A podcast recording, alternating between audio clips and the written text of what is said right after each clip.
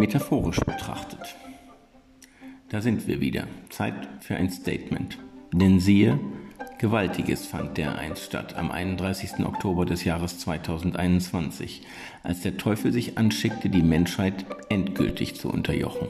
Denn siehe, nachdem er alle populistischen Despoten das hochglanztaugliche Hasszitschern lehrte, alle Orks von den unbeachteten Schmuddelbiertheken der Welt in den sozialen Medien fröhlich astratrunkenen Stumpfsinn verbreiten vereinte und die mentale Aufnahmefähigkeit der gerade heranwachsenden Generation dank TikTok, Snapchat und Instagram bereits erfolgreich auf lediglich in Sekunden zu bemessende Informationspartikel beschränkt hat, hat der alte Ziegenbockbefußte Fuchs doch tatsächlich ein weiteres goldenes Kalb auf den für Diabetiker übrigens nicht zwingend schädlicheren, aber über alles drohenden Zuckerberg gescheucht. Nicht wie wir alle seit Terminator Genesis dachten, 2017 geht Skynet an den Start und vernetzt alle Systeme. Puh, nochmal Glück gehabt. Oder gar erst 2029, sondern bereits im Oktober 2021. The end is near. Meta also die nächste Ebene. Ob nun tatsächlich die Maschinen die Herrschaft übernehmen, wird sich zeigen. Vermutlich wird aber auch in nächster Zukunft kein die dialektfreie Aussprache erfolgreich verschmähender Exilösterreicher durch die Zeit reisen, die Menschheit zu retten oder zu vernichten, je nachdem mit welchem Teil der Terminator-Reihe man anfängt. Zeit ist relativ, das wissen wir aber auch wenn man grundsätzlich für die Akutverpflegung eines Austrias mit Kaiserschmarrn und Sachertorte einen Zuckerberg sehr gut brauchen könnte, ist es nicht logisch, hierin eine dialektisch zwingende Sinnhaftigkeit zu vermuten, auch wenn Sebastian Kurz derweil mehr Zeit hat. Andererseits ist das mit der Logik der Zeit ebenfalls so eine Sache. Mancher Hersteller nicht ganz klapperfreier Kurzstreckenmobile bekommt offenbar eine bemerkenswerte Erektion in seiner Tesla-Spule, wenn er einen schlecht verarbeiteten Roadster ins Weltall schießt. Wo er ja auch irgendwie hingehört. Die Symbolik stimmt jedenfalls. Ein ähnlich aufgestellter Anführer eines Heeres unterbezahlter Zweitspurparker schießt sich selbst gar in einer penisförmigen Rakete gleich hinterher. Logisch ist das jedenfalls nicht. Ebenso wenig wie die Idee, dass derjenige gewonnen haben soll, der als erster den Höhepunkt erreicht hat.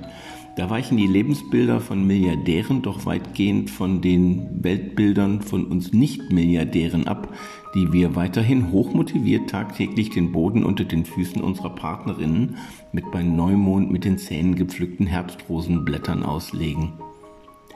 Zurück zu Meta, Skynet und Ani. Ich schweife eventuell gerade ab. Also, warum soll nicht auch ein Killerroboter mit Schmäh und Schlagobers das Ende der Menschheit herbeiführen? Ich unterstelle, dass alle Beteiligten wissen, dass nie wirklich ein Oberst von einem Österreicher geschlagen oder geschmäht wurde. Cyberdyne oder Facebook, wie es bei uns heißt, startet nun also als Meta und seinem eigenen Skynet durch. Alles wird digital vernetzt, damit man sich in die Augen sehen kann und die Reaktionen des Gegenübers wahrnimmt, während man im virtuellen Raum aufeinander trifft. Wie retro, wahrhaft teuflisch. Wenn jeder von uns all die Cookies auf einen Haufen legt, die er oder sie im Laufe der Jahre unüberlegt akzeptiert hat, gibt es jedenfalls einen gewaltigen Zuckerberg zu bestaunen, einen süffig süßen Kohlehydratkoloss aus gefütterten Algorithmen, bereit unser Gegenüber im virtuellen Konferenzraum mit Fake News und geschönten Avataren einzulullen, einfach nur weil wir es können. Und ich spreche nicht allein vom olfaktorischen Niemandsland, den Online-Konferenz Badlands, in denen nur sichtbare Körperteile im Kamerabereich gewaschen werden und man schon froh sein kann, wenn sein oberkörperreduziertes Bildschirm gegenüber nicht die nackten Pobacken auf das schwarze Kunstleder seines Chefsitzes flätscht. Haben wir alle schon erlebt, oder? Nicht, dass ein falscher Eindruck entsteht, ich frage für einen Freund.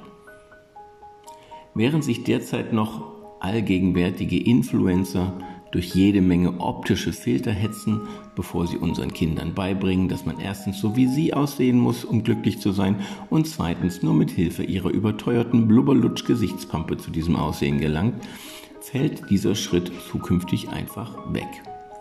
Wenn wir unsere Avatare per Meta frei gestalten können, werden nicht nur überflüssige Pfunde und Falten an stilisierten Zeichenfiguren verschwunden sein. Dank Deepfake-Technologien braucht man wirklich nicht viel Fantasie für den nächsten Schritt. Und schwupps, schon ist das neue Trainingsmitglied in der Vorschulballerina-Klasse eigentlich der vorbestrafte 40-jährige Raumpfleger aus Wanne-Eickel auf der Suche nach neuen Freunden. Man muss den Leuten aber auch einfach eine Chance geben. Wahrhaft teuflisch das Konzept. Wir können sein, wer wir wollen, basteln uns Fake Sixpacks, Supermöpse und extenden unsere Extensions. Wir können uns auch mit jedem überall treffen. Wir generieren Umgebungen, Charaktere und formieren uns in gleichgesinnten Gruppen. Dabei haben die cookie-gefütterten Algorithmen längst die Herrschaft über den freien Willen übernommen, weil sie allen nur noch das zeigen, was sie am wahrscheinlichsten sowieso sehen wollen. Ohne neuen Input stirbt aber nicht nur Nummer 5, sondern auch die Individualität. Sicher, so mancher Sauerländer wird die virtuelle Brauerei nur noch donnerstags verlassen, um die heiße Fleischwurst in der virtuellen Metzgerei nicht zu verpassen. Nur als Beispiel. Aber sonst stimmt's schon. Wir werden gleichgeschaltet wie in der Matrix. Nur noch dazu da, Erträge für die Maschinen zu liefern. Und so erhöht sich unsere Abhängigkeit proportional zum technischen Fortschritt, während unsere persönlichen Ausgaben steigen, wichtige Grundlagen an Sozialkompetenzen schrumpfen und wertschöpfende Fähigkeiten verkümmern. Nur eines wächst stetig, der Energiebedarf.